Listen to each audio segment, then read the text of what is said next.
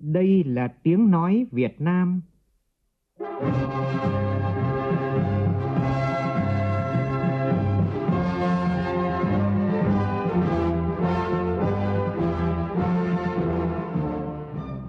là tiếng nói Việt Nam, phát thanh từ Hà Nội, thủ đô nước Cộng hòa xã hội chủ nghĩa Việt Nam.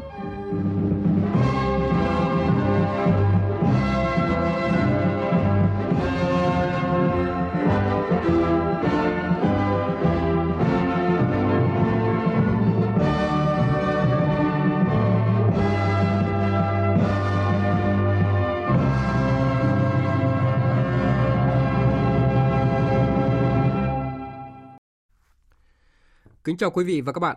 Mời quý vị và các bạn nghe chương trình Thời sự chiều của Đài Tiếng nói Việt Nam với những nội dung chính sau đây.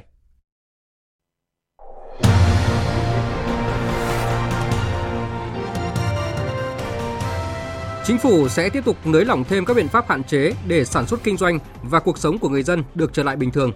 Đây là khẳng định của Thủ tướng Nguyễn Xuân Phúc tại cuộc họp của Thường trực Chính phủ về ứng phó với dịch COVID-19. Ngày đầu cả nước thực hiện dỡ bỏ giãn cách trên các phương tiện vận tải hành khách, các quy định về phòng dịch như kiểm tra thân nhiệt và khai báo y tế chưa được đơn vị vận tải thực hiện đầy đủ, trong khi lượng hành khách chỉ đạt 30 đến 50%. Bộ Giáo dục và Đào tạo chính thức công bố đề thi tham khảo kỳ thi tốt nghiệp trung học phổ thông quốc gia năm nay. Đề thi nằm trong chương trình phổ thông được thực hiện đúng nguyên tắc, không ra đề vào các nội dung đã được tinh giản. Cảnh báo về nguy cơ một đợt tấn công mạng có chủ đích nhằm vào các cơ quan tổ chức tại Việt Nam. Trong phần tin quốc tế, Nhật Bản tái bố trí hệ thống phòng thủ tên lửa mặt đất trị giá hơn 1 tỷ đô la mua của Mỹ nhằm bảo vệ đất nước. Ngoại trưởng Mỹ khẳng định sẽ tận dụng mọi lựa chọn để phóng thích hai công dân của mình vừa bị phía Venezuela bắt vì âm mưu khủng bố.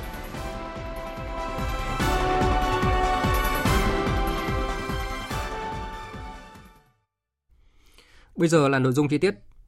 Thưa quý vị và các bạn, hôm nay Thủ tướng Nguyễn Xuân Phúc đã chủ trì phiên họp thường trực chính phủ về phòng chống COVID-19. Sau 21 ngày không có người mắc COVID-19 mới trong cộng đồng, về cơ bản tình hình dịch bệnh ở Việt Nam được kiểm soát tốt. Do đó, chính phủ sẽ tiếp tục nới lỏng thêm các biện pháp hạn chế để sản xuất kinh doanh và cuộc sống của người dân được trở lại bình thường.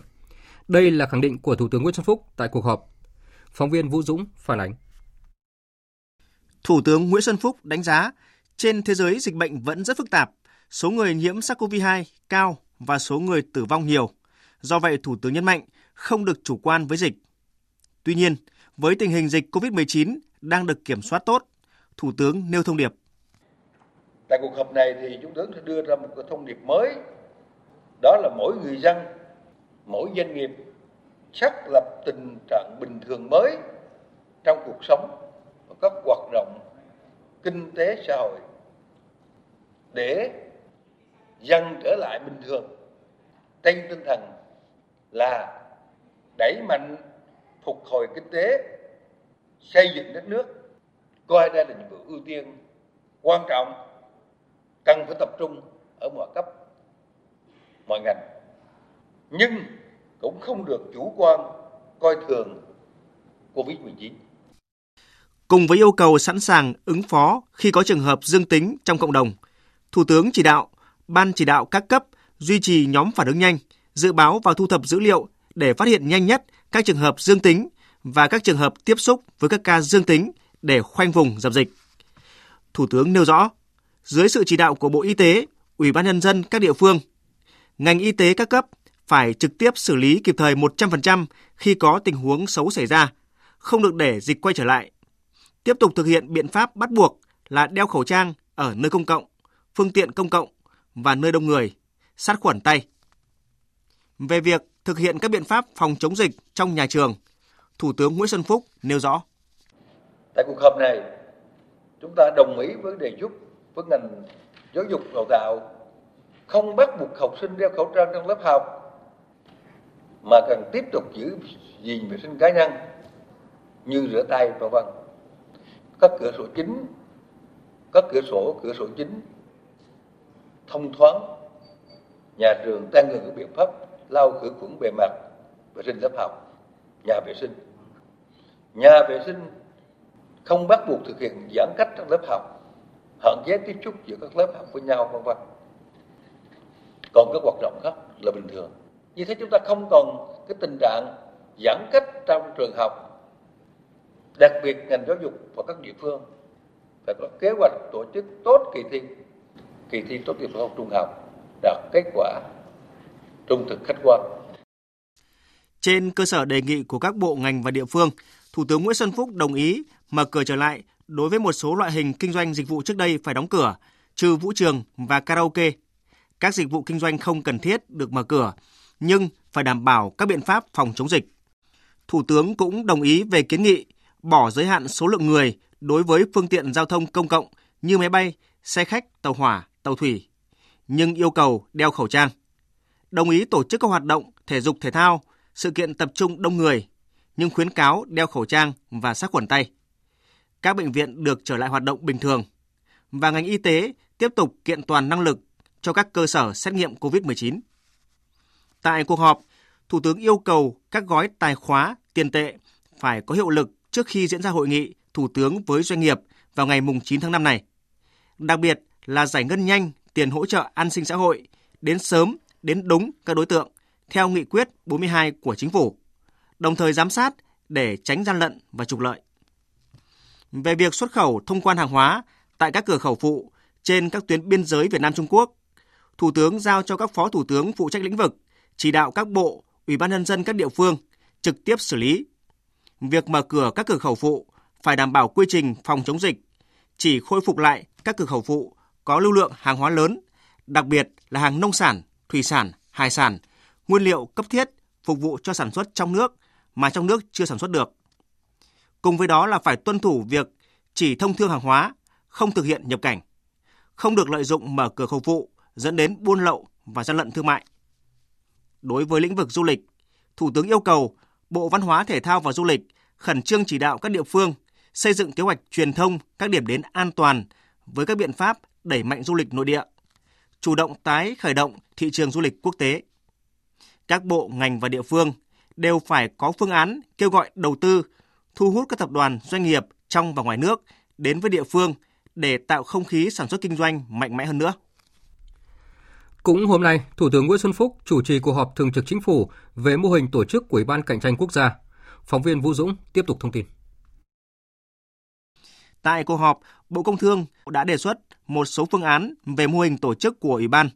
Bộ Công Thương cho rằng để thực thi đầy đủ luật cạnh tranh 2018, việc sớm thành lập kiện toàn, ổn định tổ chức, hoạt động của Ủy ban Cạnh tranh Quốc gia là cần thiết, góp phần đảm bảo cạnh tranh lành mạnh, công bằng và góp phần bình ổn thị trường, bình ổn giá và bảo vệ người tiêu dùng. Sau khi lắng nghe các ý kiến góp ý, Thủ tướng nhấn mạnh tinh thần thu gọn đầu mối bên trong, nhưng nâng cao hiệu lực hiệu quả quản lý để làm đúng chức năng, nhiệm vụ, thúc đẩy cạnh tranh lành mạnh, xử lý nghiêm những trường hợp vi phạm, biên chế phù hợp với từng chức năng và nhiệm vụ. Thủ tướng Nguyễn Xuân Phúc nhất trí với phương án Ủy ban cạnh tranh quốc gia tương đương tổng cục. Theo đó, cơ quan điều tra của Ủy ban sẽ tương đương cấp cục nhằm bảo đảm vị thế, yếu tố độc lập trong việc triển khai chức năng nhiệm vụ. Mô hình tổng cục sẽ thuận lợi để xây dựng cơ chế hoạt động, mối quan hệ của Ủy ban với Bộ Công Thương và các cơ quan khác. Theo quy định của luật cạnh tranh, Chủ tịch Ủy ban Cạnh tranh Quốc gia sẽ do Thủ tướng bổ nhiệm. Vì thế, xác định vị thế của Ủy ban tương đương Tổng cục sẽ bảo đảm tính tương đồng về thẩm quyền xem xét, bổ nhiệm Chủ tịch Ủy ban. Thủ tướng giao Bộ Công Thương hoàn thiện dự thảo văn bản của Ban Cán sự Đảng Chính phủ về mô hình tổ chức của Ủy ban để xin ý kiến các thành viên Ban Cán sự Đảng Chính phủ và báo cáo Bộ Chính trị. Mỹ sẵn sàng tặng Việt Nam một số máy thở để hỗ trợ điều trị bệnh nhân COVID-19, đồng thời hai nước tiếp tục hợp tác chặt chẽ hơn nữa trong phòng chống dịch bệnh. Đây là khẳng định của Tổng thống Mỹ Donald Trump trong cuộc điện đàm với Thủ tướng Nguyễn Xuân Phúc vào đêm qua theo giờ Việt Nam. Đây là cuộc điện đàm theo đề nghị của phía Hoa Kỳ. Tại cuộc điện đàm, Tổng thống Hoa Kỳ Donald Trump đánh giá cao năng lực ứng phó với dịch bệnh của Việt Nam và cảm ơn Việt Nam đã tạo điều kiện cung cấp và vận chuyển trang thiết bị y tế cũng như trao tặng khẩu trang cho phía Hoa Kỳ, đồng thời cam kết hỗ trợ Việt Nam một số máy thở. Thủ tướng Chính phủ Nguyễn Xuân Phúc chia sẻ những mất mát khó khăn mà người dân Hoa Kỳ đang phải gánh chịu. Tin tưởng dưới sự lãnh đạo của Tổng thống Donald Trump, Hoa Kỳ sẽ sớm kiểm soát thành công dịch bệnh và tái khởi động nền kinh tế. Thủ tướng Chính phủ đánh giá cao sự hợp tác giữa hai nước trong đối phó với dịch COVID-19. Cảm ơn thiện trí của Tổng thống Donald Trump tặng máy thở cho Việt Nam. Đồng thời cảm ơn Hoa Kỳ đã hỗ trợ tài chính cho ASEAN. trong đó gần 10 triệu đô la Mỹ dành riêng cho Việt Nam để nâng cao năng lực y tế và phục hồi kinh tế sau dịch bệnh. Hai nhà lãnh đạo nhất trí sẽ thúc đẩy hơn nữa quan hệ kinh tế thương mại, tiếp tục mở cửa thị trường cho hàng hóa của nhau trong thời gian tới. Đồng thời trao đổi về các biện pháp để đưa quan hệ toàn diện đi vào chiều sâu, nhất là trong dịp kỷ niệm 25 năm thiết lập quan hệ ngoại giao, qua đó đóng góp thiết thực cho hòa bình, ổn định, hợp tác và phát triển tại khu vực. Cùng ngày, theo đề nghị của phía Hoa Kỳ, Phó Thủ tướng Bộ trưởng Phạm Bình Minh cũng đã điện đàm với Ngoại trưởng Hoa Kỳ Mike Pompeo. Hai bên nhất trí đánh giá quan hệ Việt Nam-Hoa Kỳ tiếp tục duy trì đà phát triển tích cực trên các lĩnh vực, nhất là kinh tế thương mại. Hai bên cũng trao đổi các vấn đề quốc tế và khu vực cùng quan tâm. Hôm nay tại nhà Quốc hội, Chủ tịch Quốc hội Nguyễn Thị Kim Ngân có cuộc điện đàm với Chủ tịch Quốc hội Lào Pani Yathotu để trao đổi về tình hình phòng chống dịch COVID-19 ở mỗi nước, sự hợp tác giữa các nghị viện thành viên IPA trước đại dịch COVID-19 và về tiến độ xây dựng nhà Quốc hội Lào. Phóng viên Lê Tuyết đưa tin. Chủ tịch Quốc hội Nguyễn Thị Kim Ngân chia sẻ với Chủ tịch Quốc hội Lào Pania Thotu về tình hình phòng chống dịch COVID-19 tại Việt Nam. Chủ tịch Quốc hội Lào chúc mừng những thành công của Đảng, Nhà nước và nhân dân Việt Nam trong việc phòng chống dịch bệnh COVID và khẳng định những kinh nghiệm của Việt Nam trong phòng chống dịch bệnh là bài học vô giá đối với các nước nói chung và đối với Lào nói riêng. Nhân dịp này, Chủ tịch Quốc hội Lào Pania Thu trân trọng cảm ơn sự giúp đỡ kịp thời và đầy tình nghĩa của Đảng, Nhà nước và nhân dân Việt Nam trong việc phòng chống dịch bệnh trong thời gian qua. Với tư cách là Chủ tịch IPA, trước việc thế giới và khu vực đang đối mặt với hiểm họa chưa từng có trong nhiều chục năm qua, Chủ tịch Quốc hội Nguyễn Thị Kim Ngân nhấn mạnh, hơn bao giờ hết, cộng đồng ASEAN cần nêu cao tinh thần đoàn kết, chia sẻ, giúp đỡ và ủng hộ lẫn nhau trước đại dịch COVID-19. Mỗi nghị viện thành viên IPA cần đồng hành chung tay cùng chính phủ các nước ASEAN đối phó với đại dịch bằng việc phát huy mạnh mẽ vai trò của mình thông qua các biện pháp và chính sách do chính phủ đề xuất nhằm ứng phó với dịch bệnh, tạo thuận lợi phân bổ nguồn lực và tăng cường kết nối với người dân. Nghị sĩ của các nghị viện thành viên IPA cần tiếp tục lan tỏa thông điệp đoàn kết, yêu thương, động viên mọi người dân và nhất là lực lượng trên tuyến đầu chống dịch. Chủ tịch Quốc hội Lào Pania Thotu bày tỏ sự đồng tình sâu sắc với ý kiến của Chủ tịch Quốc hội Nguyễn Thị Kim Ngân và cho biết Quốc hội Lào ủng hộ việc chia sẻ kinh nghiệm giữa nghị viện các nước thành viên IPA trong việc phòng chống dịch bệnh COVID-19 theo tinh thần được thể hiện trong thư của Chủ tịch Quốc hội Nguyễn Thị Kim Ngân gửi các chủ tịch nghị viện thành viên IPA vào ngày 30 tháng 3, đồng thời tin tưởng rằng Quốc hội Việt Nam sẽ tổ chức thành công Đại hội đồng IPA 41 trong thời gian sắp tới. Về công trình xây dựng nhà quốc hội mới của Lào, hai bên cho rằng đây là món quà của Đảng, Nhà nước và Nhân dân Việt Nam tặng Đảng, Nhà nước và Nhân dân Lào, là công trình có ý nghĩa chính trị đối ngoại, biểu tượng sâu đậm của mối quan hệ hữu nghị vĩ đại, đoàn kết đặc biệt và hợp tác toàn diện Việt Nam-Lào. Đến nay, về cơ bản, việc triển khai xây dựng công trình bảo đảm được tiến độ đặt ra. Hai bên quyết tâm chỉ đạo tạo mọi điều kiện để hoàn thành cơ bản công trình vào khoảng thời gian cuối tháng 12 năm 2020 và những ngày đầu tháng 1 năm 2021 để chào mừng Đại hội đại biểu toàn quốc lần thứ 11 của Đảng Nhân dân Cách mạng Lào.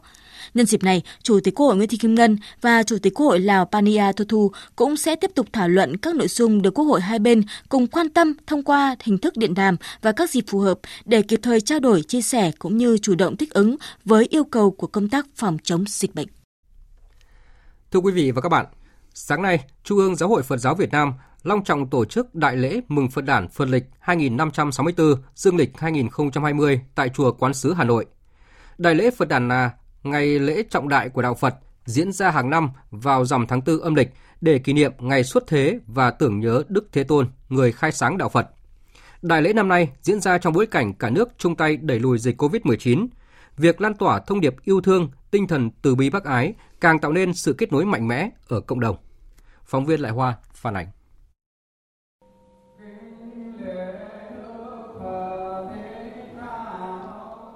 Ảnh hưởng của đại dịch COVID-19, Đại lễ Phật đản năm nay hạn chế số người tham dự. Hội trường lớn Trung ương Giáo hội Phật giáo Việt Nam tại Chùa Quán Sứ Hà Nội chỉ khoảng 30 chư tôn túc, hòa thượng, thượng tọa, ni trưởng, ni sư, đại đức tăng ni cư sĩ và Phật tử các đại biểu dự đại lễ đều thực hiện nghiêm các biện pháp phòng dịch. Trang nghiêm và thanh tịnh, các đại biểu đã cùng nhau hướng về Đức Phật, nghe thông điệp của Đức Pháp chủ Giáo hội Phật giáo Việt Nam. Thông điệp nêu rõ lời tán thán chư tôn đức tăng ni, các chùa và cơ sở tự viện trong cả nước, đồng bào Phật tử Việt Nam ở trong nước và nước ngoài đã tin tưởng, đồng thuận nhiệt tình hưởng ứng lời kêu gọi của Đảng, Nhà nước, Chính phủ, Mặt trận Tổ quốc Việt Nam trong công tác phòng chống dịch bệnh. Đặc biệt, tăng ni có nhiều khóa nhất tâm tụng kinh cầu bình an, chung tay đẩy lùi dịch bệnh. Thượng tọa Thích Đức Thiện, Phó Chủ tịch Tổng Thư ký Hội đồng trị sự Trung ương Giáo hội Việt Nam cho rằng Có thể nói rằng là tinh thần cái tình thương yêu, cái lòng từ bi mà Đức Phật à, dạy các đệ tử của mình hơn bao giờ hết lúc này cần phải được phát huy và tất cả mọi người cần phải dang rộng cái vòng tay của mình để thương yêu ờ, đồng loại và thương yêu tất cả ờ, nhân loại của chúng ta để cùng chung tay để chúng ta chiến thắng cái đại dịch này.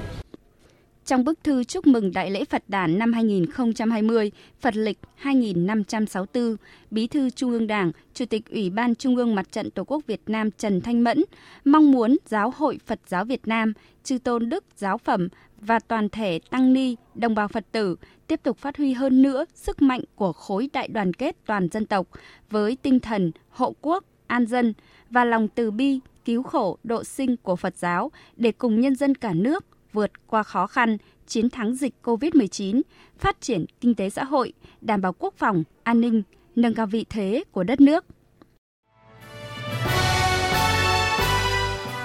Tiến tới Đại hội Đảng toàn quốc lần thứ 13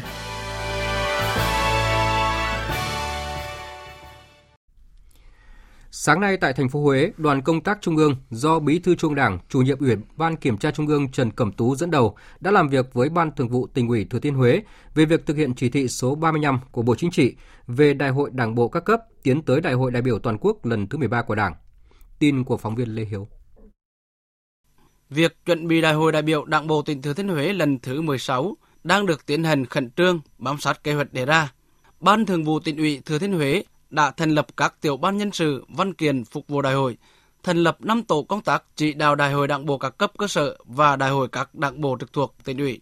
Tại buổi làm việc, Bí thư Trung ương Đảng, chủ nhiệm Ủy ban Kiểm tra Trung ương Trần Cẩm Tú đánh giá cao những kết quả mà Đảng bộ, chính quyền và nhân dân tỉnh Thừa Thiên Huế đạt được thời gian qua, trong đó có công tác xây dựng Đảng. Ông Trần Cẩm Tú cho rằng, thời gian tới, Ban Thường vụ tỉnh ủy Thừa Thiên Huế cần tiếp tục lãnh đạo chỉ đạo tổ chức thành công Đại hội Đảng bộ các cấp. Việc chuẩn bị Đại hội đại biểu Đảng bộ tỉnh Thừa Thiên Huế lần thứ 16 phải chặt chẽ, bài bản, đảm bảo tuyệt đối an toàn, tránh phô trương hình thức, đồng thời làm tốt công tác tuyên truyền để các tầng lớp nhân dân nhận thức sâu sắc về ý nghĩa, tầm quan trọng của Đại hội Đảng bộ các cấp.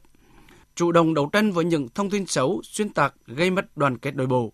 Về công tác nhân sự, đây là công việc hết sức hệ trọng, cần phải thực hiện một cách công tâm, khách quan, đúng quy định, không để xảy ra tiêu cực và phải xử lý nghiêm những trường hợp chạy chức chạy quyền, vận động phiếu bầu, thực hiện tốt công tác giải quyết khiếu nại tố cáo trước đại hội. Tại tỉnh Phú Thọ, hôm nay Đảng bộ Sư đoàn 316 Quân khu 2 tổ chức Đại hội Đảng bộ lần thứ 16, nhiệm kỳ 2020-2025. Đại hội được Quân ủy Trung ương, Đảng ủy Quân khu 2 lựa chọn tổ chức làm trước để rút kinh nghiệm trong toàn quân. Phóng viên Văn Hiếu đưa tin. Báo cáo chính trị trình bày tại đại hội cho thấy, nhiệm kỳ qua Đảng bộ sư đoàn đã có nhiều đổi mới sáng tạo, thực hiện thắng lợi 15 trên 15 mục tiêu, chỉ tiêu nghị quyết đại hội Đảng bộ sư đoàn lần thứ 15, nhiệm kỳ 2015-2020 đề ra. Đặc biệt, Đảng ủy sư đoàn đã quán triệt sâu sắc, thực hiện nghiêm nghị quyết đại hội 12 của Đảng, nghị quyết đại hội Đảng các cấp, các nghị quyết chỉ thị của Trung ương, Quân ủy Trung ương, Đảng ủy quân khu, nhất là nghị quyết số 51 của Bộ Chính trị khóa 10, cụ thể hóa sát với đặc điểm, nhiệm vụ của đơn vị. Triển khai quyết liệt, hiệu quả tự phê bình và phê bình theo tinh thần nghị quyết Trung 4 khóa 11, khóa 12 gắn với việc đẩy mạnh học tập và làm theo tư tưởng, đạo đức, phong cách Hồ Chí Minh, chỉ thị số 53 của Ban Thường vụ Đảng ủy Quân khu về nâng cao trách nhiệm của cán bộ chủ trì các cấp trong lực lượng vũ trang quân khu. Sau kiểm điểm, các cấp ủy kịp thời xây dựng kế hoạch khắc phục, sửa chữa khuyết điểm. Hàng năm, cán bộ đảng viên viết bản tự cam kết để phấn đấu, học tập, rèn luyện, triển khai đồng bộ quyết liệt việc tự soi tự sửa gắn với phát huy trách nhiệm và vai trò nêu gương của cán bộ đảng viên, nhất là cán bộ chủ trì các cấp đạt hiệu quả tích cực. Trên cơ sở phân tích làm rõ năm hạn chế, khuyết điểm trong nhiệm kỳ qua, báo cáo đã đề ra một loạt các giải pháp trong nhiệm kỳ 2020-2025 nhằm thực hiện tốt các khâu đột phá của Đảng bộ quân khu, cụ thể hóa triển khai quyết liệt ba khâu đột phá của Đảng bộ sư đoàn về nâng cao chất lượng huấn luyện, đẩy mạnh xây dựng chính quy, quản lý chấp hành pháp luật, kỷ luật, nâng cao năng lực, trách nhiệm nêu gương của đội ngũ cán bộ, nhất là cán bộ chủ trì các cấp. Phát biểu tại đại hội, Thiếu tướng Trịnh Văn Quyết, chính ủy quân khu 2 đề nghị nhiệm kỳ tới, Đảng bộ sư đoàn 316 phải thường xuyên lãnh đạo tốt công tác chính trị, tư tưởng, bảo đảm cho toàn đảng bộ thành một khối thống nhất về ý chí và hành động, luôn nêu cao tinh thần cảnh giác, kiên quyết làm thất bại âm mưu phá hoại của các thế lực thù địch. Bất luận trong mọi hoàn cảnh, luôn trung thành tuyệt đối với Đảng, Nhà nước và nhân dân, có ý chí quyết tâm chiến đấu cao, sẵn sàng nhận và hoàn thành tốt mọi nhiệm vụ được giao. Đặc biệt, thực hiện có hiệu quả đột phá, nâng cao năng lực, trách nhiệm nêu gương của đội ngũ cán bộ, phân công giao nhiệm vụ cụ thể, chặt chẽ cho từng cán bộ và cá nhân, phát huy sáng tạo, dám nghĩ, dám làm, dám chịu trách nhiệm của đội ngũ cán bộ. Là chăm lo xây dựng Đảng bộ sư đoàn vững mạnh về chính trị, tư tưởng, tổ chức và đạo đức là nhiệm vụ then chốt gắn với xây dựng đơn vị vững mạnh toàn diện, mẫu mực tiêu biểu. Tiếp tục kiên quyết kiên trì thực hiện nghị quyết Trung ương 4 khóa 12 gắn với đẩy mạnh học tập, làm theo tư tưởng đạo đức và phong cách Hồ Chí Minh, thường xuyên tự soi tự sửa trong mỗi cấp ủy tổ chức đảng và từng cán bộ đảng viên, nâng cao năng lực, siết chặt kỷ luật kỷ cương, bảo đảm sự lãnh đạo tuyệt đối trực tiếp của Đảng với mọi hoạt động của đơn vị, nâng cao hiệu lực, hiệu quả công tác kiểm tra giám sát và giữ nghiêm kỷ luật Đảng. Đại hội sẽ diễn ra đến hết ngày mai. Theo chương trình, chiều mai, đại hội sẽ công bố kết quả bầu cử Ban Thường vụ, Bí thư, Phó Bí thư, Ủy ban Kiểm tra, chủ nhiệm Ủy ban Kiểm tra Đảng ủy Sư đoàn và Ban chấp hành Đảng bộ nhiệm kỳ mới và đoàn đại biểu dự đại hội Đảng bộ quân khu sẽ ra mắt. Thời sự VOV, nhanh, tin cậy, hấp dẫn. Mời quý vị và các bạn nghe tiếp chương trình Thời sự chiều của Đài Tiếng nói Việt Nam. Thưa quý vị và các bạn, hôm nay, trả lời câu hỏi của phóng viên về việc Trung Quốc áp dụng lệnh cấm đánh bắt cá từ ngày 1 tháng 5 đến ngày 16 tháng 8 năm 2020 và thực hiện chiến dịch thực thi pháp luật ở khu vực phía Bắc Biển Đông. Người phát ngôn Bộ Ngoại giao nước ta Lê Thị Thu Hằng khẳng định Việt Nam có đầy đủ bằng chứng lịch sử và cơ sở pháp lý khẳng định chủ quyền của mình đối với quần đảo Hoàng Sa và quần đảo Trường Sa, cũng như các quyền hợp pháp đối với các vùng biển của Việt Nam được xác định phù hợp với Công ước của Liên Hợp Quốc về luật biển năm 1982. Việt Nam bác bỏ quyết định đơn phương này của phía Trung Quốc. Trong bối cảnh quốc tế và khu vực hiện nay, Việt Nam đề nghị phía Trung Quốc không làm phức tạp thêm tình hình Biển Đông. Tiếp theo là tin chúng tôi vừa nhận. Bộ Y tế vừa công bố 17 ca mắc COVID-19 mới. Tin cụ thể như sau.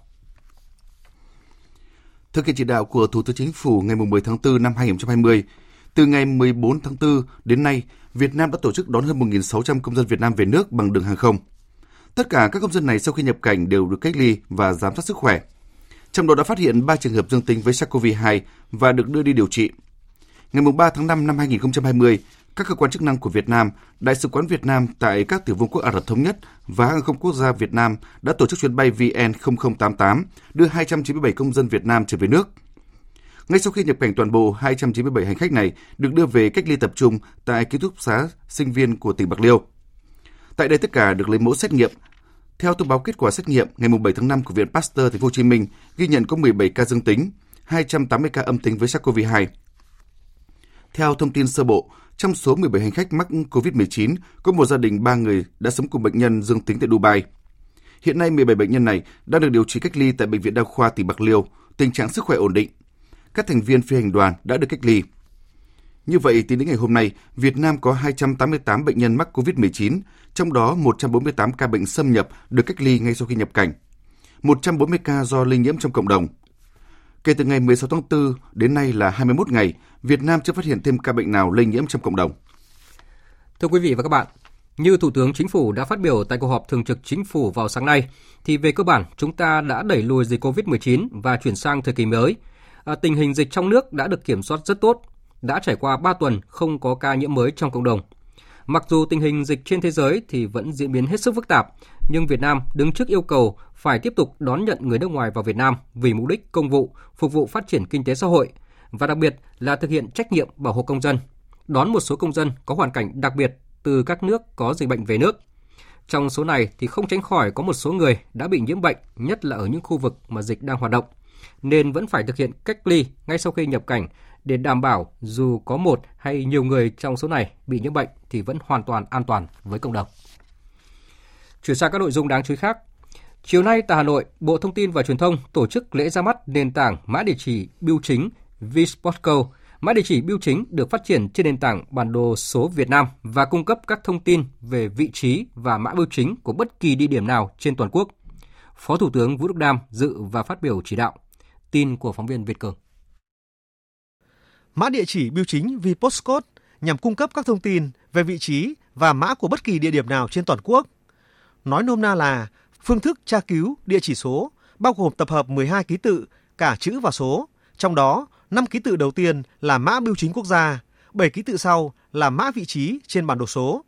Ông Chu Quang Hào, Tổng Giám đốc Tổng Công ty Bưu điện Việt Nam cho biết. À, việc ra đời cái à, bộ mã VIP code này không chỉ à, phục vụ cho các doanh nghiệp vận chuyển, bưu chính, logistics mà còn phục vụ cho người dân trong vấn đề là tìm kiếm các cái địa chỉ cũng như là đưa địa chỉ của mình lên à, ở trên cái VIP code này để đáp ứng các cái vấn đề liên quan đến à, giao dịch cũng như là các hoạt động của xã hội.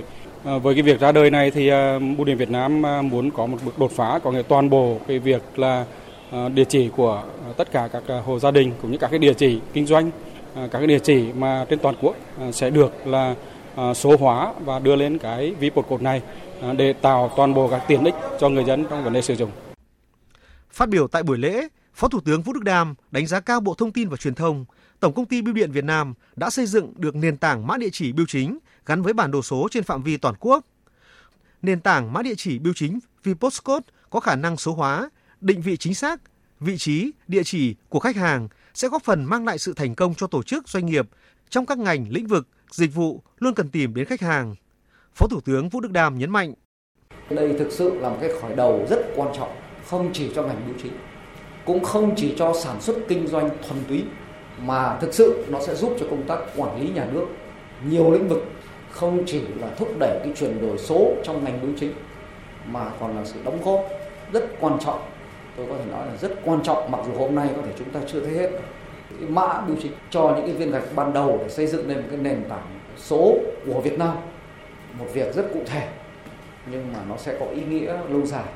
Một việc nghe qua để có tính chuyên môn của ngành bưu chính, nhưng mà nó sẽ có ý nghĩa trong rất nhiều mặt của cuộc sống để nền tảng mã địa chỉ bưu chính đi vào cuộc sống thu hút đông đảo sự quan tâm của các tổ chức cá nhân Phó Thủ tướng đề nghị Tổng công ty Bưu điện Việt Nam tiếp tục cập nhật làm giàu cơ sở dữ liệu địa chỉ, đồng thời bổ sung thêm các ứng dụng mới đi kèm nhằm đem lại nhiều lợi ích thiết thực hơn nữa cho người dùng, góp phần đẩy nhanh công cuộc triển khai chính phủ điện tử, chuyển đổi số quốc gia của Việt Nam.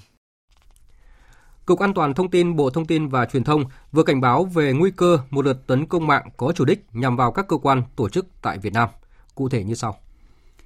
Thời gian gần đây, lợi dụng tình hình dịch bệnh COVID-19, Cục An toàn thông tin phát hiện nhiều nhóm tin tặc đang tích cực tấn công có chủ đích vào hệ thống thông tin của nhiều quốc gia trên thế giới, trong đó có Việt Nam. Thủ đoạn là đính kèm mã độc vào các tập tin tài liệu liên quan đến phòng chống dịch bệnh và phát tán qua thư điện tử. Người dùng tải các tệp có chứa mã độc về máy tính, mã độc sẽ âm thầm lấy các thông tin của người sử dụng, phá hủy cơ sở hạ tầng quan trọng của tổ chức hoặc chiếm đoạt tên miền. Theo thống kê của Cục An toàn thông tin, Bộ Thông tin và Truyền thông, trong 4 tháng qua, hệ thống ghi nhận hơn 1.000 cuộc tấn công mạng vào các hệ thống thông tin tại Việt Nam – để bảo đảm an toàn thông tin, Cục An toàn thông tin đề nghị các đơn vị ra soát, khắc phục lỗ hổng bảo mật trên hệ thống, tăng cường giám sát phát hiện và ngăn chặn sớm nguy cơ tấn công mạng nguy hiểm. Liên hệ với các đơn vị chuyên trách về an ninh mạng khi phát hiện dấu hiệu bị tấn công để kịp thời xử lý. Tại cuộc họp báo diễn ra sáng nay nhằm cung cấp thông tin liên quan đến hội nghị Thủ tướng Chính phủ với doanh nghiệp diễn ra vào ngày 9 tháng 5 tới, Bộ Kế hoạch và Đầu tư đã thông tin về 4 nhóm vấn đề chính sách sẽ được thảo luận tại hội nghị. Cụ thể như sau đánh giá chung về ảnh hưởng của dịch COVID-19 đến hoạt động sản xuất kinh doanh của cộng đồng doanh nghiệp, ghi nhận khích lệ các nỗ lực vượt khó tự lực tự cường, hỗ trợ lẫn nhau, trách nhiệm xã hội, đồng hành cùng với chính phủ của cộng đồng doanh nghiệp trong quá trình chống dịch COVID-19. Đánh giá tác động và khả năng hấp thụ các chính sách đã được chính phủ, thủ tướng chính phủ, các địa phương ban hành nhằm hỗ trợ doanh nghiệp ứng phó với dịch cũng như duy trì hoạt động sản xuất kinh doanh trong thời gian qua. Nhận định các cơ hội và thời cơ phát triển trong bối cảnh mới và thay đổi lớn do ảnh hưởng của dịch bệnh khuyến khích doanh nghiệp tái cấu trúc, chủ động sáng tạo phát hiện cơ hội mới, thích ứng với hoàn cảnh mới, nâng cao năng lực công nghệ, đổi mới phương thức sản xuất kinh doanh để ứng phó linh hoạt với tác động của dịch COVID-19, từng bước tạo tính tự chủ cho nền kinh tế. Các bộ ngành địa phương doanh nghiệp nêu sáng kiến kiến nghị với chính phủ, thủ tướng về các giải pháp cần thiết để hỗ trợ doanh nghiệp phục hồi và phát triển sau đại dịch. Theo kế hoạch thì hội nghị sẽ bắt đầu từ 8 giờ đến 12 giờ ngày 9 tháng 5 theo hình thức trực tuyến tại Hà Nội, các bộ, cơ quan và ủy ban dân các tỉnh, thành phố trực thuộc Trung ương. 90 triệu dân đều được theo dõi, lắng nghe phản ánh của cộng đồng doanh nghiệp cũng như ý kiến của người đứng đầu chính phủ tại hội nghị này. Tiềm năng của thị trường 1 tỷ 400 triệu dân và sự tương thích về cung cầu chính là cơ hội để Việt Nam và Ấn Độ đẩy mạnh giao thương về nông sản và thực phẩm chế biến, đặc biệt là giai đoạn sau khi đại dịch COVID-19 được đẩy lùi. Đây chính là nội dung của cuộc hội thảo trực tuyến Việt Nam Ấn Độ xúc tiến thương mại nông sản và thực phẩm chế biến diễn ra sáng nay. Sự kiện do Cục xúc tiến thương mại, Bộ Công Thương, Đại sứ quán Việt Nam tại Ấn Độ và Phòng Thương mại và Công nghiệp các nhà nhập khẩu Ấn Độ tổ chức nhằm kết nối các cơ hội hợp tác kinh doanh giữa doanh nghiệp hai nước giai đoạn mới. Phan Tùng, phóng viên Đài Tiếng nói Việt Nam thường trú tại Ấn Độ thông tin. Hội thảo Việt Nam Ấn Độ xúc tiến thương mại nông sản và thực phẩm chế biến nằm trong chuỗi sự kiện được tổ chức trực tuyến giữa hai nước, chuẩn bị cho các cơ hội kinh doanh cho giai đoạn trong và sau đại dịch COVID-19. Tại hội thảo, gần 250 đại biểu doanh nghiệp hai nước đã tìm hiểu những thông tin cập nhật về tình hình, triển vọng thị trường và cùng thảo luận về những khả năng hợp tác thương mại nông sản thực phẩm chế biến giữa Việt Nam và Ấn Độ. Phát biểu tại hội thảo, ông Vũ Bá Phú, Cục trưởng Cục xúc tiến thương mại Bộ Công Thương cho biết, hiện tại Ấn Độ là thị trường lớn ở khu vực Trung và Nam Á với gần 1,4 tỷ dân, có tiềm năng tiêu thụ đa dạng các sản phẩm nông sản thực phẩm thế mạnh của Việt Nam như trái cây tươi và chế biến, chè, hạt tiêu, cao su, bánh kẹo, cá tra, các sản phẩm có nguồn gốc từ ngũ cốc, vân vân. Tuy nhiên, lượng và kim ngạch nhập khẩu các mặt hàng của Việt Nam và Ấn Độ còn vô cùng khiêm tốn so với sức mua rất lớn của thị trường này. Cùng quan điểm này, Đại sứ Việt Nam tại Ấn Độ Phạm Sanh Châu nhấn mạnh ưu tiên đa dạng hóa thị trường là bước đi sống còn trong giai đoạn hậu đại dịch COVID-19. Trong bối cảnh có hoạt động giao thương quốc tế gặp rất nhiều khó khăn vì đại dịch COVID-19, các nhà nhập khẩu Ấn Độ đang quan tâm tới thị trường Việt Nam, nơi đã kiểm soát được dịch bệnh và bắt đầu quay trở lại với trạng thái bình thường. Ngoài ra, các sản phẩm nông sản Việt Nam như hương liệu thực phẩm, thanh long, cà phê, cacao, thủy sản, vân vân từ lâu đã được người tiêu dùng Ấn Độ đánh giá cao. Chủ tịch Phòng Thương mại Công nghiệp các nhà nhập khẩu Ấn Độ Atul Kumar Saxena nói. Việt Nam rất nổi tiếng vì xuất khẩu nhiều loại hương liệu thực phẩm như tiêu đen, hồi, thảo quả. Các doanh nghiệp Việt Nam có thể chế biến sâu hơn và đóng gói thành sản phẩm gia vị masala có thương hiệu rõ ràng. Mặt hàng này có nhu cầu rất lớn tại Ấn Độ. Các loại thương hiệu masala của Pakistan từ lâu đã chiếm lĩnh thị trường Ấn Độ nhưng đang gặp khó khăn vì lệnh cấm giao thương Ấn Độ-Pakistan. Vì thế, thị trường hương liệu thực phẩm tại Ấn Độ vẫn đang bị bỏ ngỏ. Các công ty Việt Nam có thể tận dụng cơ hội này để tiến sâu vào thị trường Ấn Độ. Liên quan đến lĩnh vực giáo dục, Hôm nay, Bộ Giáo dục và Đào tạo đã công bố đề thi tham khảo kỳ thi tốt nghiệp trung học phổ thông năm nay. Tin của phóng viên Minh Hường. Bộ đề thi tham khảo gồm 5 bài thi là toán học, ngữ văn, ngoại ngữ, khoa học tự nhiên và khoa học xã hội. Trong đó bài thi ngoại ngữ gồm có 6 đề thi, thành phần thuộc 6 thứ tiếng là tiếng Anh, tiếng Đức, tiếng Nga, tiếng Nhật, tiếng Pháp và tiếng Trung. Bài thi khoa học tự nhiên gồm đề thi 3 môn thi thành phần là vật lý, hóa học, sinh học. Bài thi khoa học xã hội gồm 3 môn thi thành phần là lịch sử, địa lý và giáo dục công dân. Bộ Giáo dục và Đào tạo cho biết, các đề thi tham khảo có nội dung trong chương trình phổ thông thực hiện đúng nguyên tắc, không ra đề vào các nội dung đã được tinh giản.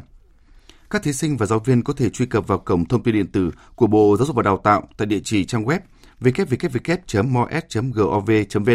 để tải các đề thi tham khảo. Về lĩnh vực giao thông vận tải, một trong những phương tiện được dự báo sẽ quá tải hành khách trong ngày đầu dỡ bỏ quy định về giãn cách là xe buýt, nhưng trên thực tế thì các chuyến xe buýt tại Hà Nội lại rất vắng khách. Một số quy định về phòng dịch như là kiểm tra thân nhiệt và khai báo y tế chưa được đơn vị vận tải thực hiện đầy đủ. Ghi nhận của phóng viên Văn Hải. Số ghế ngồi nhiều hơn số hành khách trên xe, kể cả giờ cao điểm. Đó là tình trạng chung của nhiều chuyến xe buýt trên địa bàn Hà Nội trong ngày đầu gỡ bỏ quy định về giãn cách. Bà Nguyễn Thị Tâm ở Cầu Giấy đi tuyến xe số 40, chị Hoàng Thị Ninh ở quận Hai Bà Trưng đi xe số 30. Anh Trịnh Quang Mạnh và anh Nguyễn Ngọc Thành lái xe buýt cho hay. Vắng lắm, à, bởi vì người ta vẫn còn sợ Covid, sinh viên này chưa lên nữa. À, vắng lắm. Bà đi từ thân huyện Báo Chí ra ga Hà Nội đây. Thì có 6 7 người thôi. À, thế từ ga Hà Nội xuống đây có mỗi mình bà. Lượng khách vẫn ít lắm anh ạ. À. Nói chung là tâm lý bây giờ người dân nó cũng vẫn chưa ổn định sau cái dịch người ta cũng chưa biết tình hình như nào. Ờ, không đông như trước đây. Bây giờ dịch bệnh nó vẫn còn phức tạp nên là không ai lưu thông nhiều như trước nữa. Trước thì lên xe thì còn chật trội, giờ thì khác xưa rồi. Khách nó không đông lắm, bởi vì ngày bình thường mà nắng nóng này ít đi thôi. Mặc dù không đông khách như thời điểm chưa có dịch, nhưng hành khách và người vận hành xe buýt thực hiện nghiêm túc quy định về đeo khẩu trang. Trên xe yêu cầu mọi người đeo khẩu trang, không đeo để họ đuổi xuống. Tức là hôm nay không phải ngồi cách nhau nữa, thế nhưng mà khuyên cáo là lên rửa tay trước khi lên xe và đeo khẩu trang. Nói chung là khách thì họ nghiêm chỉnh mà, thì nó bảo vệ cho chính mình mà. Tuy nhiên, hầu hết các tuyến xe đều chưa thực hiện được quy định khai báo y tế và đo thân nhiệt cho hành khách theo hướng dẫn của Bộ Giao thông Vận tải. Đo nhiệt độ nhưng mà bây giờ bọn tôi lấy cái gì ra mà đo muốn làm thì bọn tôi phải có trang được trang bị. Mà thứ nhất là khách người ta lên xuống liên tục thế thì thời gian đâu để mà đo. Chả có cái gì cả, cả thân nhiệt thì không đo cái gì cả mà cũng không có nước rửa tay. Cái ờ, này thì là cho khách tự giác là chính thôi. Nếu như ai có hiện tượng gì thì thông báo nhà xe thì biết, nhưng còn bình thường thì thôi cứ đi thôi. Vì thực ra khách nó không nhiều. Trước đó vào chiều qua, Bộ Giao thông Vận tải có công văn hỏa tốc về việc bỏ quy định về giãn cách hành khách, nhưng các đơn vị kinh doanh vận tải vẫn phải tiếp tục thực hiện các biện pháp đeo khẩu trang đúng cách tại các khu vực nhà ga, bến tàu, bến xe, trên phương tiện vận tải hành khách trong suốt hành trình. Thực hiện khai báo y tế, kiểm tra thân nhiệt và thường xuyên rửa tay bằng xà phòng hoặc dung dịch sát khuẩn. Thưa quý vị và các bạn, ngày 7 tháng 5 năm 1955 đánh dấu sự ra đời của Hải quân Nhân dân Việt Nam với lực lượng tiền thân là Cục Phòng thủ bờ biển. Từ chỗ chỉ có 141 cán bộ, chiến sĩ, công nhân viên, phương tiện vũ khí hết sức thô sơ, lạc hậu. Trải qua 65 năm xây dựng và trưởng thành, thành quân chủng cách mạng chính quy, tinh nhuệ, hiện đại với đầy đủ các thành phần lực lượng, tàu mặt nước, tàu ngầm, không quân hải quân, pháo binh tên lửa bờ biển, hải quân đánh chặn, đặc công nước. 65 năm xây dựng chiến đấu, phát triển và trưởng thành, các thế hệ cán bộ chiến sĩ trong quân chủng hải quân đã nối tiếp nhau xây đắp nên truyền thống vẻ vang, chiến đấu anh dũng, mưu trí sáng tạo, làm chủ vùng biển, quyết chiến quyết thắng. Lời thề giữ biển luôn được những người lính hải quân hôm nay giữ chọn, khắc ghi, sẵn sàng hy sinh để bảo vệ chủ quyền biển đảo thiêng liêng của Tổ quốc. Phóng sự của phóng viên Thu Lan và Hương Giang.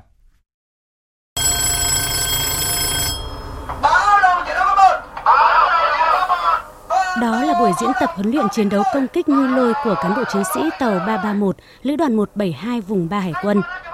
Từ đài chỉ huy của tàu, khẩu lệnh của thuyền trưởng dõng dạc, dứt khoát, hành động của các bộ phận nhịp nhàng, tác nghiệp chuẩn xác. Chỉ trong vòng chưa đầy 7 phút, tàu 331 đã luyện tập xong bằng bố trí chuẩn bị chiến đấu công kích ngư lôi. Theo thiếu tá Hồ Minh Tuấn, thuyền trưởng tàu 331, luyện tập các tình huống sẵn sàng chiến đấu là nhiệm vụ thường xuyên của tàu. Chúng tôi tập trung nâng cao chất lượng huấn luyện kỹ chiến thuật, khả năng sẵn sàng chiến đấu, coi trọng huấn luyện đồng bộ chuyên sâu, huấn luyện sát phương án, đối tượng tác chiến, chiến trường, hoàn thành xuất sắc nhiệm vụ bảo vệ vững chắc chủ quyền biển đảo, thêm lục địa thiêng liêng của Tổ quốc trong tình hình mới.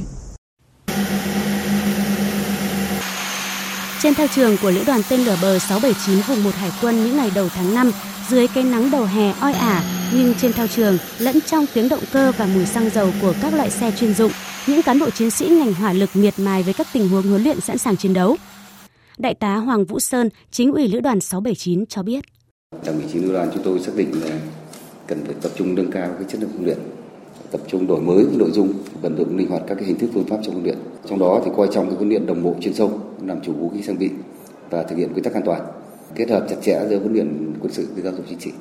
Trước tình hình trên biển có nhiều diễn biến phức tạp, đặt ra cho những cán bộ chiến sĩ hải quân thực hiện nhiệm vụ nơi đầu sóng ngọn gió, yêu cầu ngày càng cao. Mỗi cán bộ chiến sĩ trên các đảo, đài, trạm, nhà giàn lấy nhiệm vụ bảo vệ vững chắc chủ quyền biển đảo là mục tiêu huấn luyện. Trung tá Đinh Văn Cường, chính trị viên đảo Trường Sa cho biết.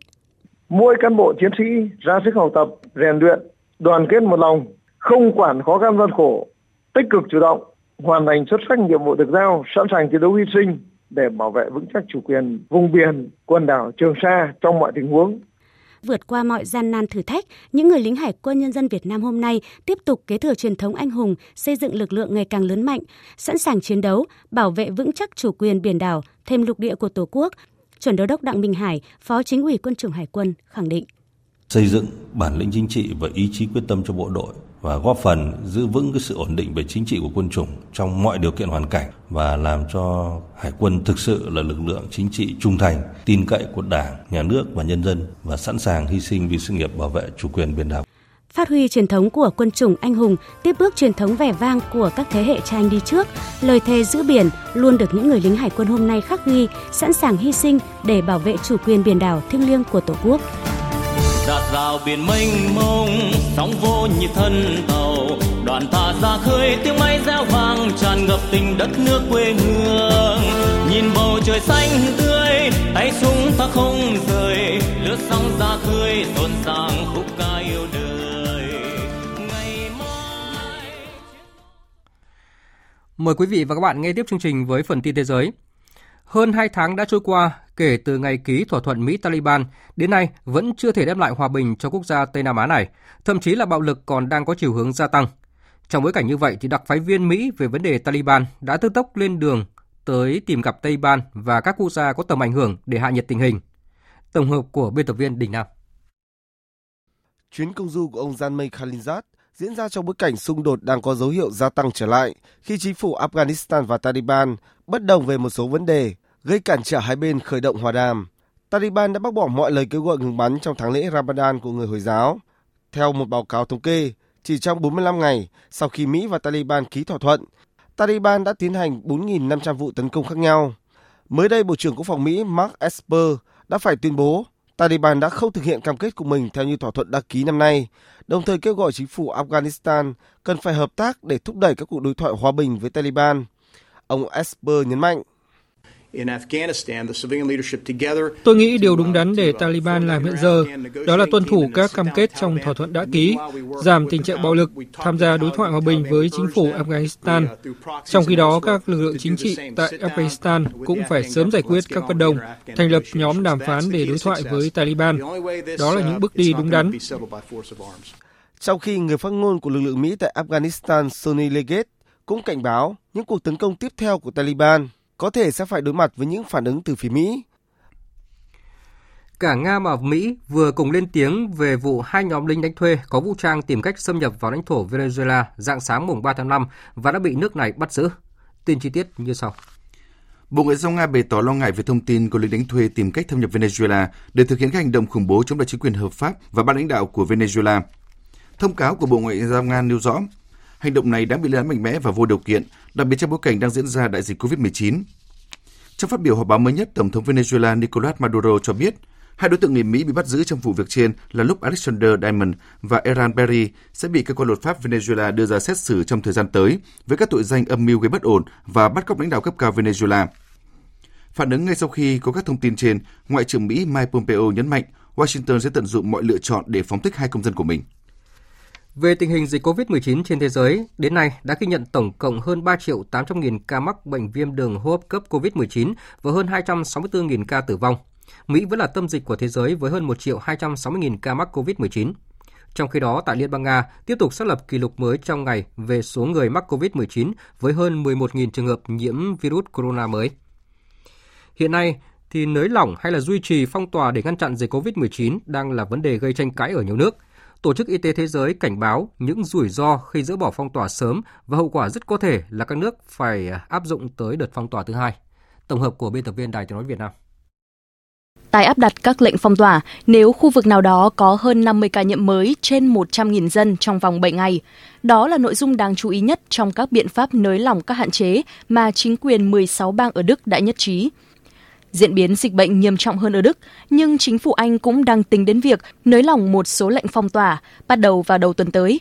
Trả lời chất vấn trước Quốc hội lần đầu tiên kể từ khi nhập viện vì mắc COVID-19, Thủ tướng Anh Boris Johnson cho biết ngày 10 tháng 5, chính phủ sẽ công bố chi tiết cho giai đoạn tiếp theo, nhưng thừa nhận rất lo ngại về làn sóng lây nhiễm thứ hai nếu nới lỏng phong tỏa quá nhanh sẽ là thả bỏ kinh tế cho nước Anh nếu ngay lúc này chúng ta theo đuổi việc nới lỏng các biện pháp phong tỏa theo cách mà có thể gây ra làn sóng bùng phát lây nhiễm lần thứ hai. Trước sự cân nhắc đầy khó khăn ở nhiều nước, Tổng giám đốc WHO Tedros Adhanom Ghebreyesus liệt kê một loạt các bước quốc gia cần thực hiện trước khi tháo dỡ các biện pháp hạn chế, bao gồm quản lý chặt khâu giám sát và chuẩn bị kỹ càng cho hệ thống y tế. Ông nhấn mạnh nguy cơ quay trở lại phong tỏa là có thật nếu các quốc gia không quản lý tốt quá trình nới lỏng các hạn chế để phòng ngừa dịch bệnh và việc nới lỏng cần làm theo từng giai đoạn. Nhật Bản sẽ tìm một địa điểm mới để bố trí hệ thống phòng thủ tên lửa mặt đất trị giá hơn 1 tỷ đô la mua của Mỹ để phòng thủ đất nước. Chính phủ Nhật Bản từng hy vọng triển khai hệ thống phòng thủ tên lửa mặt đất tại khu vực huấn luyện của lực lượng phòng vệ mặt đất huyện Araya, tỉnh Akita sớm nhất là trước năm 2025. Tuy nhiên, kế hoạch có thể phải lùi lại để Tokyo tìm kiếm các địa điểm khác ở cùng tỉnh để lắp đặt hệ thống mới. Hệ thống phòng thủ tên lửa được coi là tấm lá chắn thép bảo vệ Nhật Bản trước các mối đe dọa tấn công bằng tên lửa trong khu vực. Thưa quý vị và các bạn, ngày 9 tháng 5 năm 1945 đã đi vào lịch sử thế giới bằng cuộc chiến đấu dũng cảm và sự hy sinh to lớn các lực lượng dân chủ và hòa bình, đặc biệt là nhân dân và Hồng quân Liên Xô, đã đập tan chủ nghĩa phát xít Đức, giành lại hòa bình cho nhân dân các nước châu Âu, kết thúc chiến tranh thế giới thứ hai. Ngày 9 tháng 5 năm 1945 là một trong những thiên anh hùng ca trói lọi nhất đã được ghi vào lịch sử nhân loại trong thế kỷ 20. Kỷ niệm 75 năm ngày chiến thắng phát xít là dịp để nhân loại tự hào và nhớ tới những người đã ngã xuống trong cuộc chiến tranh tàn khốc nhất trong lịch sử loài người. Tri ân những người đã mang lại nền hòa bình cho thế giới, đồng thời nhắc nhở nhân loại về tội ác của chủ nghĩa phát xít. Hãy cảnh giác loại trừ nguồn gốc làm nảy sinh và dung dưỡng sự phát triển của tư tưởng phát xít trong thế giới hiện nay. Sau đây, mời quý vị và các bạn cùng nhìn lại những dấu mốc không phai mờ trong lịch sử nhân loại.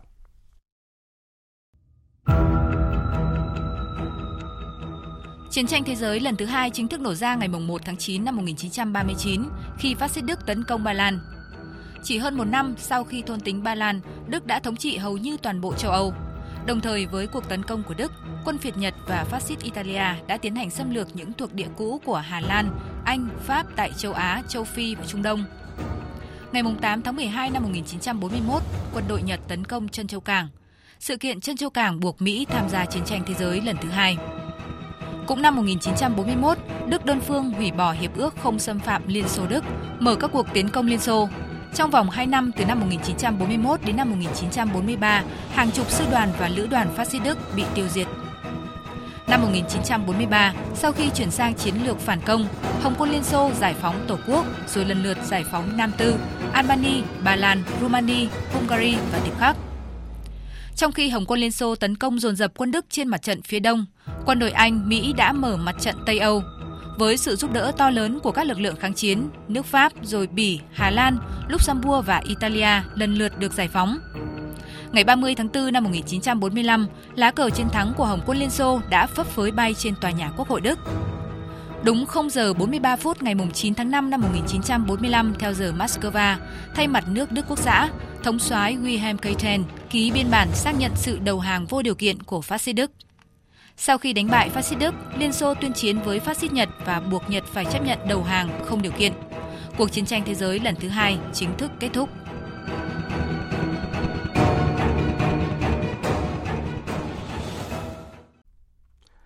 Thưa quý vị và các bạn, vào những ngày đầu tháng năm này, nhiều quốc gia trên thế giới, đặc biệt là Nga, có các hoạt động kỷ niệm ngày chiến thắng. Tổng thống Nga Vladimir Putin đã ủng hộ ý tưởng kỷ niệm ngày chiến thắng mùng 9 tháng 5 khi cả nước cùng hát bài Ngày chiến thắng từ ban công các ngôi nhà. Đây là sáng kiến của nghệ sĩ nhân dân Liên Xô Vasily Landovoy trong điều kiện thực hiện các hạn chế để ngăn chặn lây lan dịch COVID-19. Phóng viên Đài tiếng nói Việt Nam thường trú tại Liên bang Nga phản ánh.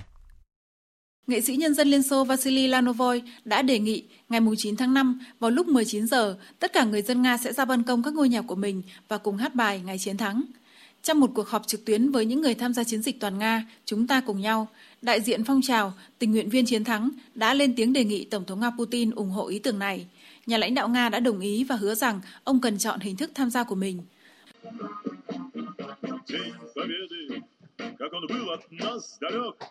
Bài hát Ngày Chiến Thắng được viết vào năm 1975.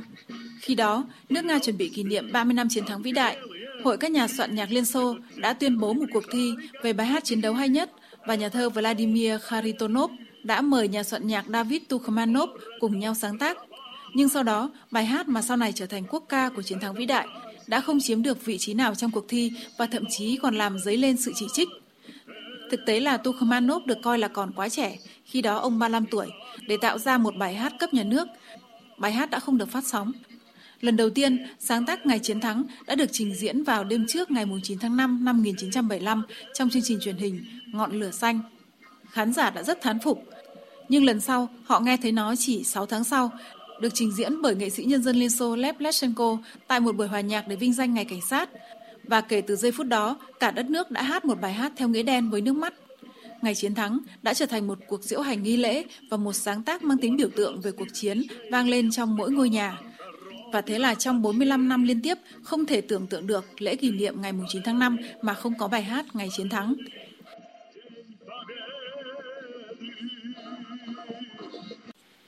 Nhạc sĩ Alexander Filipov, người đứng đầu đoàn nhạc sĩ Dr. Ja, cho rằng một trong những bài hát quan trọng nhất về cuộc chiến là ngày chiến thắng. Nó chứa đựng tất cả nỗi đau, tất cả sức mạnh, năng lượng mà người dân Nga đã có trong những năm của chiến tranh vệ quốc vĩ đại. Bài hát này đặc biệt có giá trị đối với những người tham gia chiến sự, những thế hệ ông cha và tất nhiên cho các thế hệ tương lai. Theo hãng tin RIA Novosti, đến thời điểm này, các tình nguyện viên của phong trào tình nguyện viên chiến thắng từ 27 nước, trong đó có Latvia, Đức, Moldova, Ba Lan, Peru, Nam Phi, Anh và các nước khác, đã khẳng định tham gia hát bài Ngày Chiến thắng bằng các thứ tiếng khác nhau. Ngoài bài hát Ngày Chiến thắng, ở Nga còn có nhiều bài hát nổi tiếng khác liên quan đến cuộc chiến tranh vệ quốc vĩ đại mà nhiều thế hệ đều thuộc như Katyusha, Đàn Xếu, Trận đánh cuối, Đêm tối. Những bài hát đã nâng cao tinh thần, tiếp cho binh lính sức mạnh và củng cố niềm tin của họ vào chiến thắng. Những bài hát về chiến tranh cũng giáo dục thế hệ hiện nay kính trọng các thế hệ ông cha, những người đã chiến đấu để bảo vệ nước Nga. Quý vị và các bạn đang nghe chương trình Thời sự chiều của Đài Tiếng nói Việt Nam. Tiếp theo sẽ là trang tin thể thao.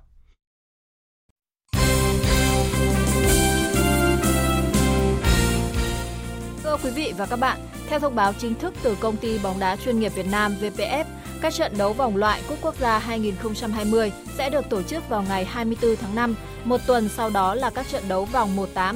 Đây là tín hiệu tích cực mang đến cảm giác háo hức cho các cầu thủ. Ở vòng loại Cúp Quốc gia sắp tới đây, câu lạc bộ Viettel tới làm khách của Sân đa Khánh Hòa. Nếu thắng, sẽ cho huấn luyện viên Trương Việt Hoàng tiếp tục đá sân khách, gặp đội thắng ở cặp An Giang, Long An tại vòng 1/8 Cúp Quốc gia vào ngày 30 tháng 5. Câu lạc bộ Viettel có một nhóm cầu thủ về nhà trong hơn một tháng qua và Swiss ở lại tập luyện cách ly. Hiện tại toàn đội đã đầy đủ quân số để cấp rút tập luyện, chuẩn bị cho kế hoạch thi đấu sắp tới. Trong những buổi tập thể lực, huấn luyện viên Chun Jae-ho là người đóng vai trò chính với những giáo án mới lạ để giúp các cầu thủ nhanh chóng vượt qua sức ý lớn sau quãng thời gian nghỉ dài.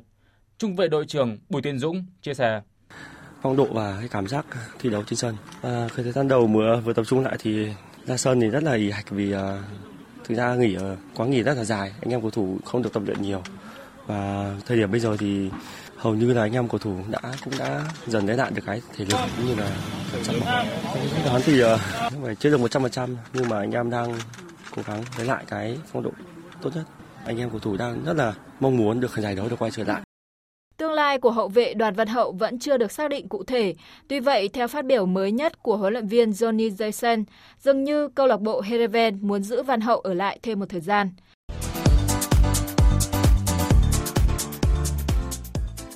Trong khi giải vô địch quốc gia Pháp kết thúc sớm mùa giải đấu, thì ban tổ chức giải ngoại hạng Anh Premier League, vô địch quốc gia Tây Ban Nha La Liga, Italia Serie A, Đức Bundesliga đang tìm mọi cách để kết thúc trọn vẹn.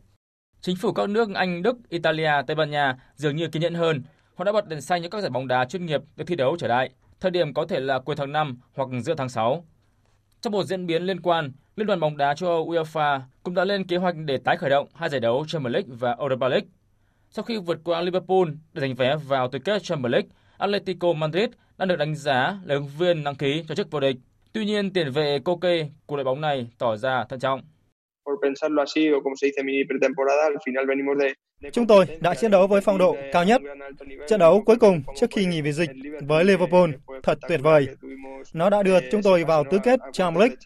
Chúng tôi cần phải tiếp tục sẵn sàng để thể hiện được những gì tốt nhất. Trước hết, chúng tôi cần phải tập luyện và kiểm tra xem mình đã tiến bộ đến đâu. Các bạn biết, khẩu hiệu của chúng tôi là từng trận, từng trận một. Chúng tôi đã sẵn sàng khi mùa giải trở lại. Trong khi FIFA yêu cầu các câu lạc bộ giữ bình tĩnh, thì Liên đoàn bóng đá châu Âu đưa ra yêu cầu các giải chuyên nghiệp ở các nước thành viên phải hoàn tất trong tháng 7, còn Champions League và Europa League kết thúc trong tháng 8.